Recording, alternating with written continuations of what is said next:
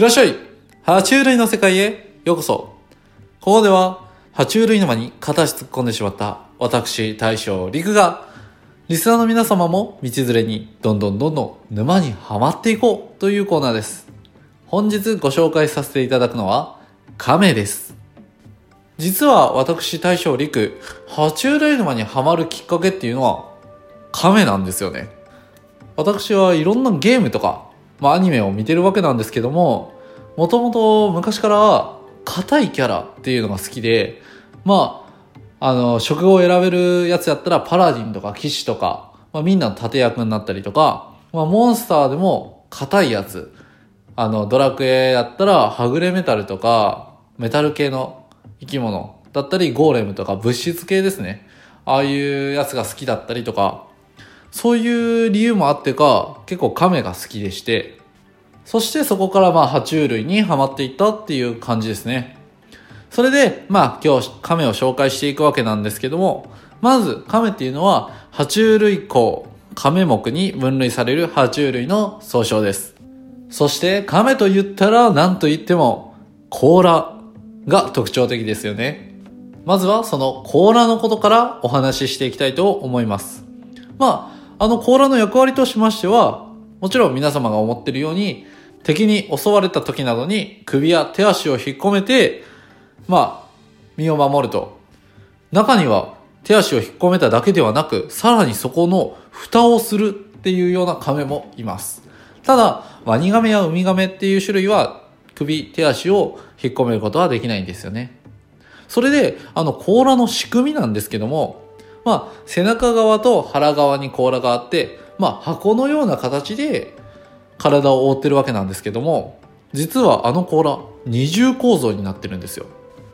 まず、背骨や肋骨がありまして、その外側を甲骨板と言われる皮膚の中にある骨が覆っています。で、すっぽんとかはこれしかないんですよ。なんで、ちょっと皮膚が柔らかいんですよね。それで、普通の亀、まあ一般的な皆様が思うような亀っていうのは、角質交番っていうものがさらに外側を覆っていきます。で、その角質交番っていうのは、まあ人間でいういわゆる爪みたいなものらしくて、皮膚が硬くなったものだそうです。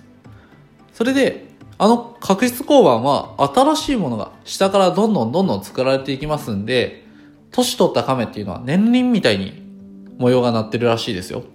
ただ、上の方はすり減っちゃって、あんまり年齢とかはわかんないそうです。それと、甲羅つながりで、あの、皆さん、甲羅干しって聞いたことないですか？僕のお家の隣には、あの、川が流れてるんですけど、よく晴れてる日には、亀が石の上にちょこんって居続けるんですよ。あれ何してるかって言いますと、あれ体の温度を上げるって役割はもちろんあるんですけども、ビタミン D を生成してるんですね。で、このビタミン D っていうのは太陽の紫外線を受けることによってできるっていうことで、こういう晴れた日には、まあ今日なんか多分外を見るといますわ、今。いると思うんですけど、こういう晴れた日には、まあその紫外線を浴びてビタミン D を生成していると。そして亀、もちろん甲羅以外にもいろんな特徴があります。まずは、基本亀っていうのは肺呼吸なんですね。ただ亀って陸上にいるものもいれば、ウミガメのような水生の亀もいるんですね。で、この水生の亀の中には、皮膚や喉の内側、総排出口、いわゆるまあ肛門とかおしっこする場所ですね。にある腹膀胱ってとこから水中に溶けてる酸素を取り込むことができるらしいです。これめっちゃ便利ですよね。皮膚から酸素を取り込めたら、どんだけ水泳も楽やったことが。あと、もしかしたら知ってる方もいらっしゃるかもしれませんが、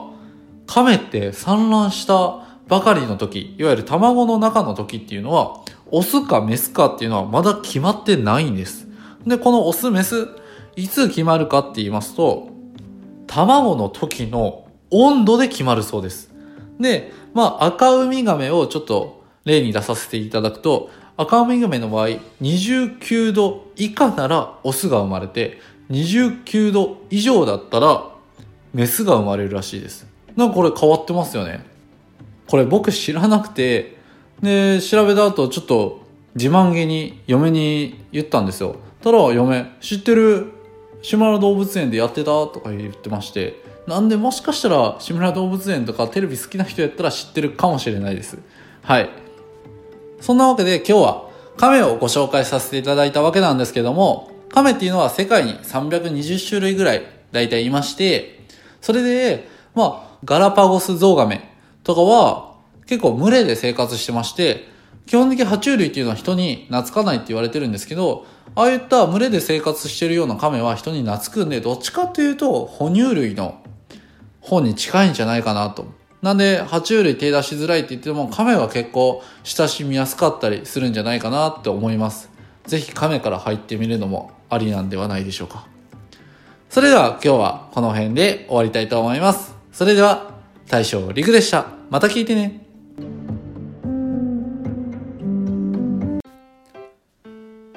はい、ここからは、今日はコメント返しではなくて、ちょっとご紹介をさせていただこうと思っています。本日、私、亀のお話をさせていただいたわけなんですけども、実はこれ、ボイシーの思わずつぶやきたくなる図鑑の世界のオリエッティさんが亀のお話をしてる回があるんですよね。で、そちらの方では、なんで亀が長生きなんか？とか、動きが遅い理由？などなど、亀のルーツについて語ってますので、そちらの方もぜひ見てみてください。ただね、このオリエッティさん、実は今週で図鑑の世界が終わってしまうんですよね。ちょっとこれショックだったんですよ。はい。で、まあ今日コーヒー沼で泥遊びの翔平さんもちょっと言ってらっしゃったんですけど、オリエッティさんが、その、翔平さんがおすすめのコーヒーの辞典を買ったそうなんですよね。で、まあ、コーヒーのお話をしてほしいって翔平さん言ってらっしゃったんですけど、まあ、僕翔平さんも聞いててそのコーヒーもちょっと僕コーヒー飲む人憧れてるんで そういうのもあってかそうですね好きなオリエッティさんにそのコーヒーの歴史の話とかね、うん、していただけたらねえいいなーってその最終回って何なんかなーってちょっと今思いながらそれが最終回コーヒーの話やったら本当に熱いですよねはい何なんかな？明日楽しみに聞きに行きます。それともう一点、ちょっと皆様にご紹介したいものがありまして、それがプラネタリウムのココアさん。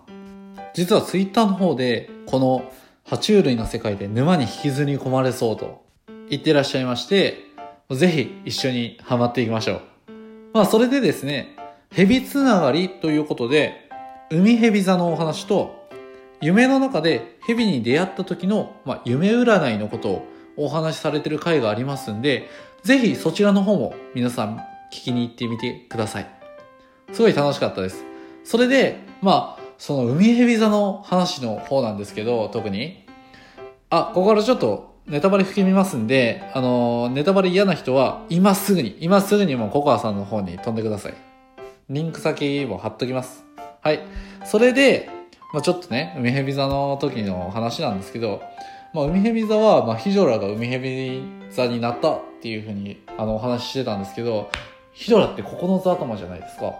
乾き物が住んでる勝山市っていうところには、九頭竜川っていう川が流れてるんですよ。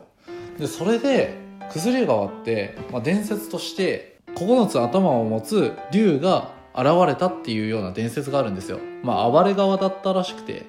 まあ、そういった伝説があるんですけどなんかもうそういうのも相まっても親近感が湧くというかさらになんかもう爬虫類が好きになった好きにさせてくれるような回でしたよね。